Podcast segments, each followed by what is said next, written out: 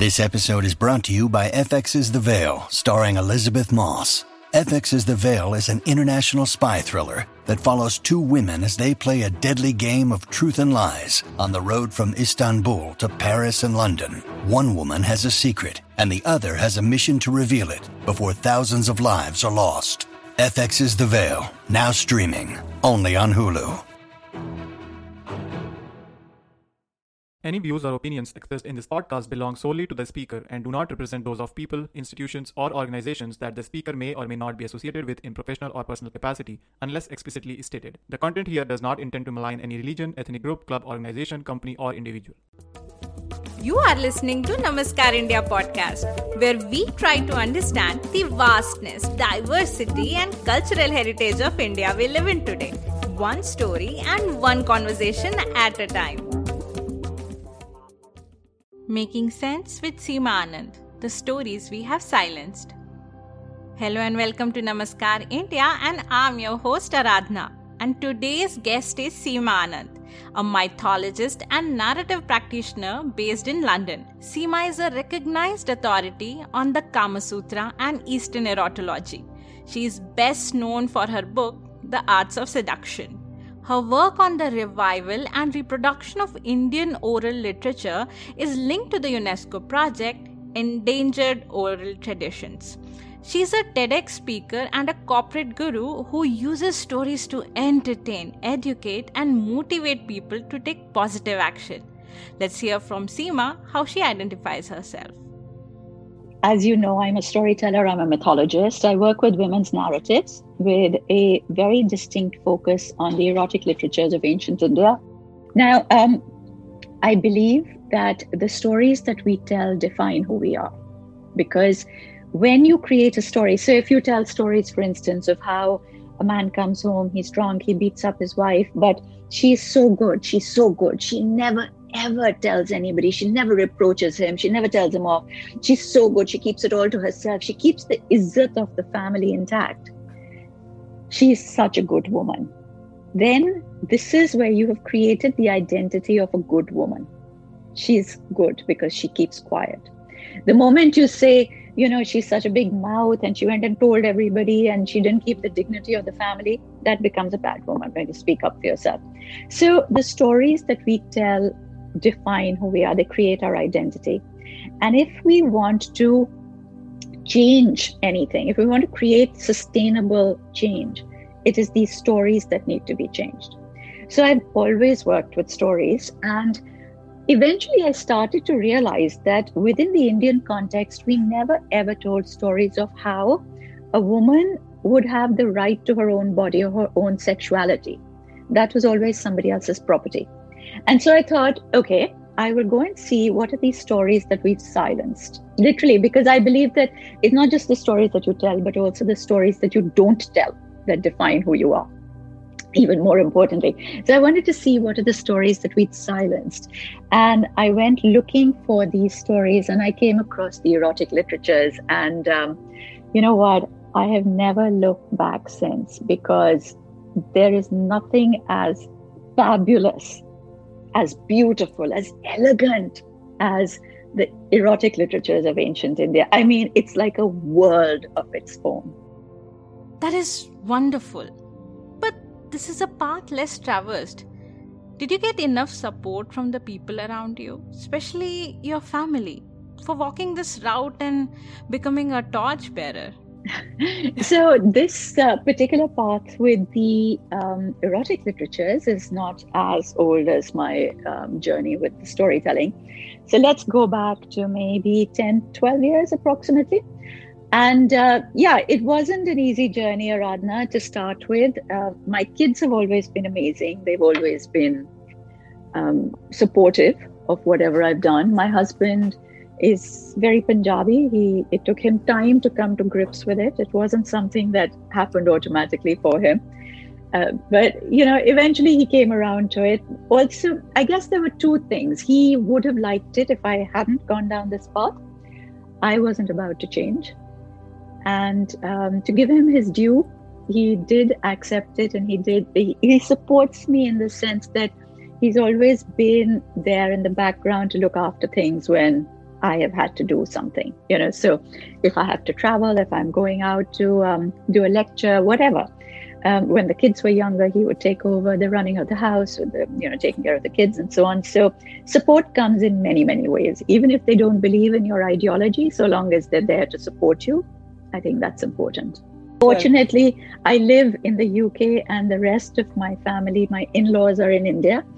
And my mother-in-law is super supportive, always has been the rest of my in-laws i don't think took to it as easily. They're still a little bit embarrassed of my work. We don't talk about it but um, it's okay you know. They'll they they they will survive so will i.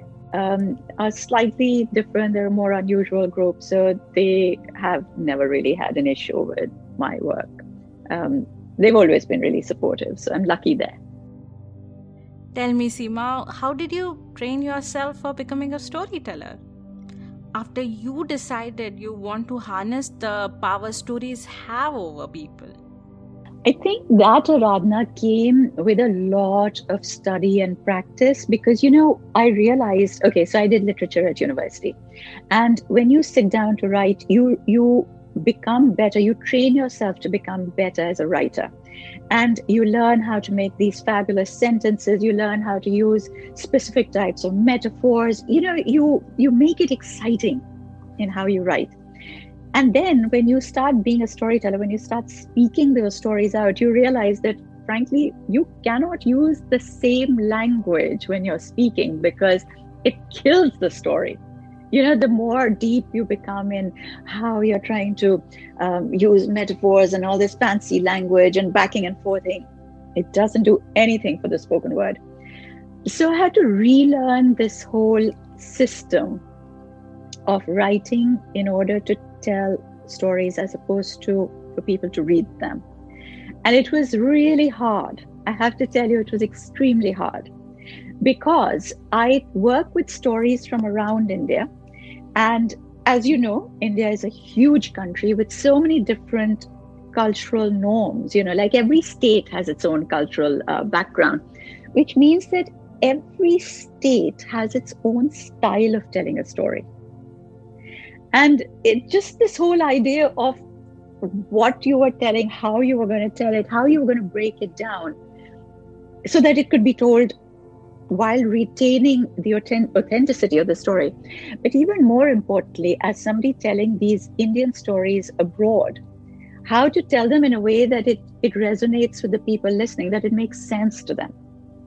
So, keeping the cultural context while also adding a different cultural context to it.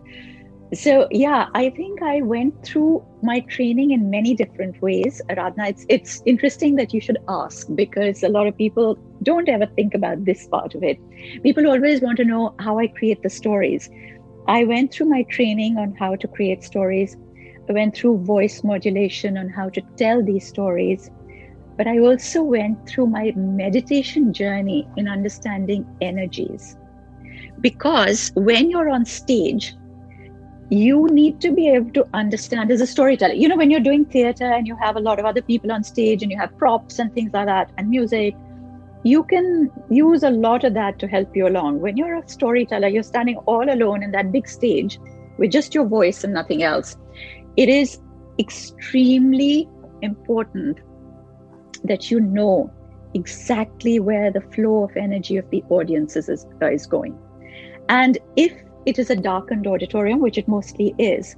You can't see their faces. Normally, I, when I get on stage, I'll always say, Could we have the house lights on, please? Because I want to look at people. But suppose you can't. You have to be able to feel their energy. Because with a storytelling, you change your tempo, you change your pace, you sometimes will change your words according to the way it's being picked up.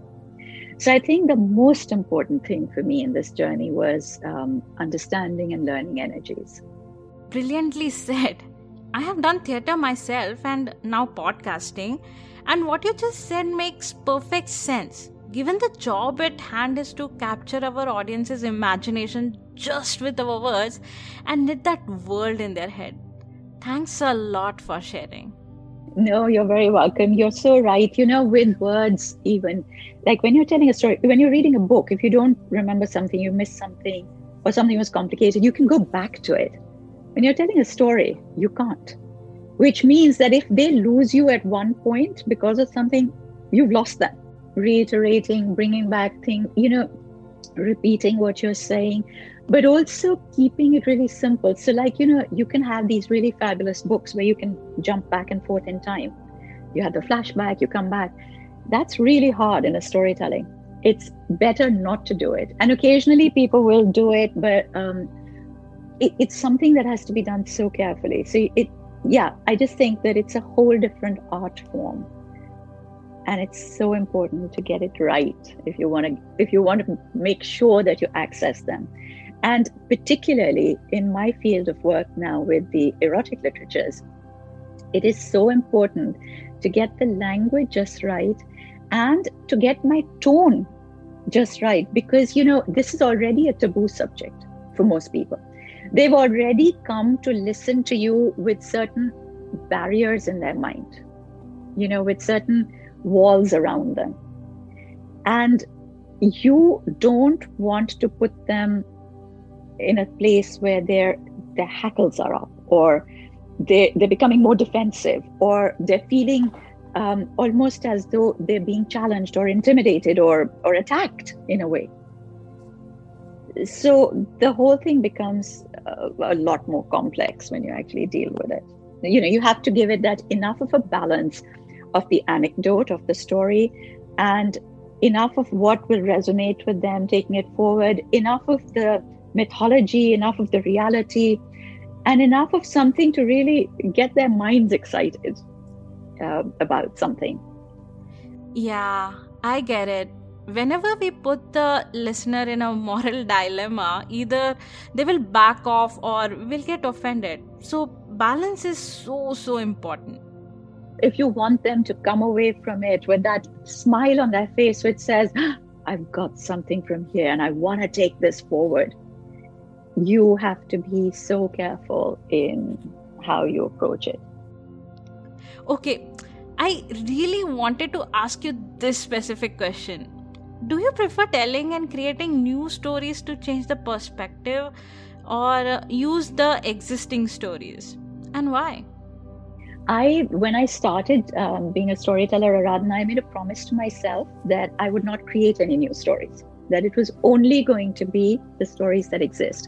And it was my kind of um, um, uh, environmental, eco-friendly philosophy, if you if you want, in a certain way, because I feel that there is such a huge trove of stories. There's so much out there, and I feel that yeah, you know, it, it's if we start creating more and more stories, we're overcrowding that space. I think that we haven't even looked at what exists. And I would like to bring those out. So that has been my objective right from the start. I prefer bringing out the old stories.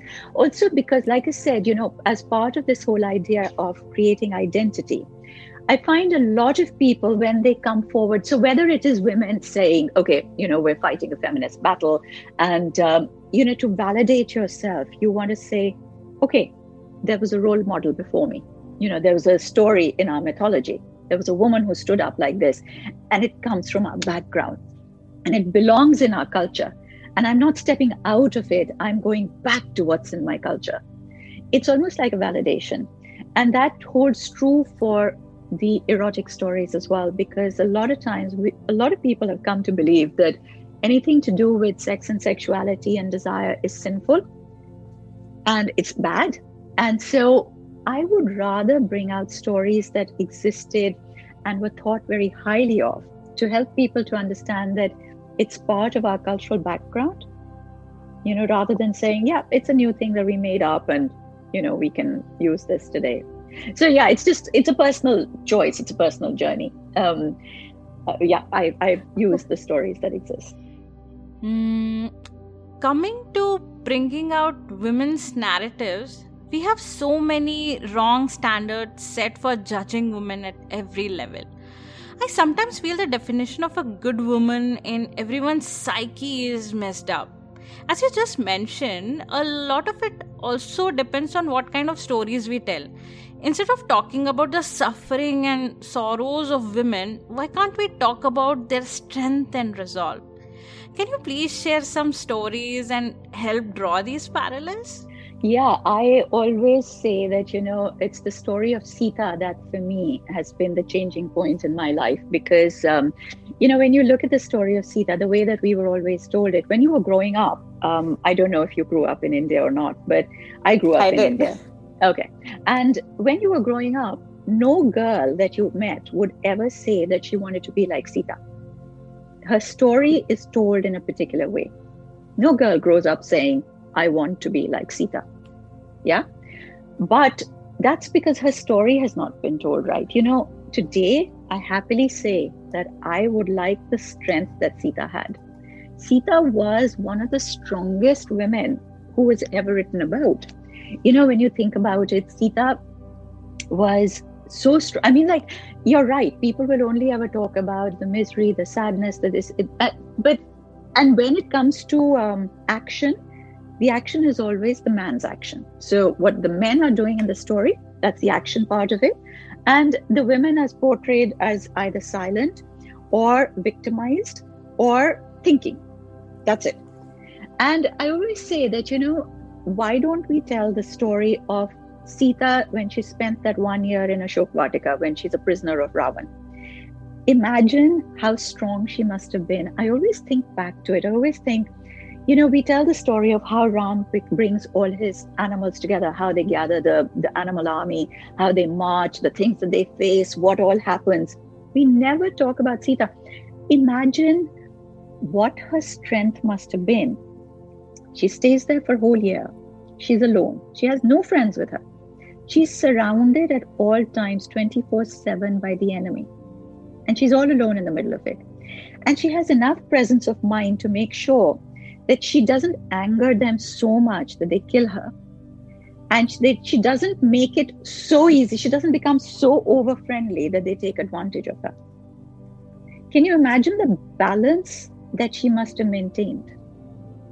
I just think that we never ever talk about it. And she's an amazing character. You know, if I had a chance to go back and restudy everything, I would focus on all the different, the thousands of Ramayans that exist and just how Sita is portrayed in all the Ramayans because she is amazing. But there are people who have written, I mean, there was this gentleman whose name now, for the life of me, I can't remember, very, very famous writer from Rajasthan. And he had done a series of these stories, and I used to love them. Um, you might have heard of them, which is about this lady who is divorced and she has two children and she lives with her mother. And it's not one of those stories about you know how oh my god she's divorced and she has this terrible life and oh you know she has to it's the most wonderful set of stories of how she goes to work during the day and the grandmother gets up to all sorts of mischief with the kids and they get into trouble because you know they take their bikes out riding and they destroy somebody's hedge and then they're trying to hide it. And you know, it's just about a normal family living a normal family life. And it was so fantastic. And those are the sort of stories you want told. You know, you don't want to necessarily be reminded, she's divorced, she has no other man in her life. Oh my God, the poor thing. We all face problems, whether you're married or not, whether you have a man there or not. Everybody faces problems, but just the, the idea of telling stories that normalize life. I used to love those stories. I can't remember the name of either the author or that collection of stories, which I'm very upset about. Ah, my loss. You know what?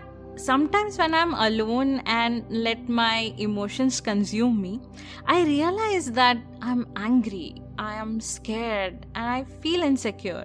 All this because of how men treat women, or subconsciously they think they are superior in some way. And when I hear some men saying things like, not all men are the same, it's like the Kuru Raj Sabha, जहां सबने अपने धर्म की रक्षा की and kind of said to Panchali, hey, don't look at me. Like, don't look at me. I didn't do it. I didn't do it. It was him. Yeah. Yeah. Yeah. Yeah. So, you know, something I try very hard not to react to that because um, you know, we were talking about, the, uh, you know, I do this podcast called From the Kama Sutra to 2020 with Anvita. And every now and then, um, we do have another person who comes along and um, will join us as a guest. And we love it because these people they come in and um, either they're influencers or they're talking about a particular field or whatever and they can give their opinion without worrying about it when you go in as an expert you have to be really careful about what you say because you cannot say okay your opinion is wrong or this is bad and only my opinion counts because that would not be right. So we have to be very very balanced in the view that we put out. And um, we were just saying that, you know, it's something that every now and then I really would like to address and say that when you look at a woman, you know, how easy it is for a man to say, oh, yeah, you know, she did such and such thing. Women like that are all sluts. All women are sluts. Such an easy thing to say. But the moment you say that, okay, this guy did this, or a bunch of guys did this, or guys do this, let's say we take the sentence, guys do this, they jump in and say, not all men, you know.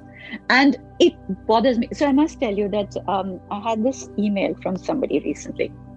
So we did a podcast on a man who had written in saying, I've just discovered that um, after three years of marriage, that my wife was not a virgin when we got married. And I'm so angry. Yeah, I know there's this obsession with virgins, but I'm so angry because it was an arranged marriage. And look, she let me down, you know. So we were saying that, okay, first of all, what is this obsession with virgins? Second, if somebody has not slept with somebody else, are you trying to say that that makes them a better person? I mean, isn't it time to go past that? Thirdly, most men have had sex before marriage, nobody says to them, Are you a virgin or not? And finally, if it is that important to you, ask the question. Okay? Be honest, be upfront, ask it. If it is that important, just like you might say, Are you vegetarian or not? Or um, do you like to, you know, people do, they'll say when they're, it's an arranged marriage, they'll ask these things.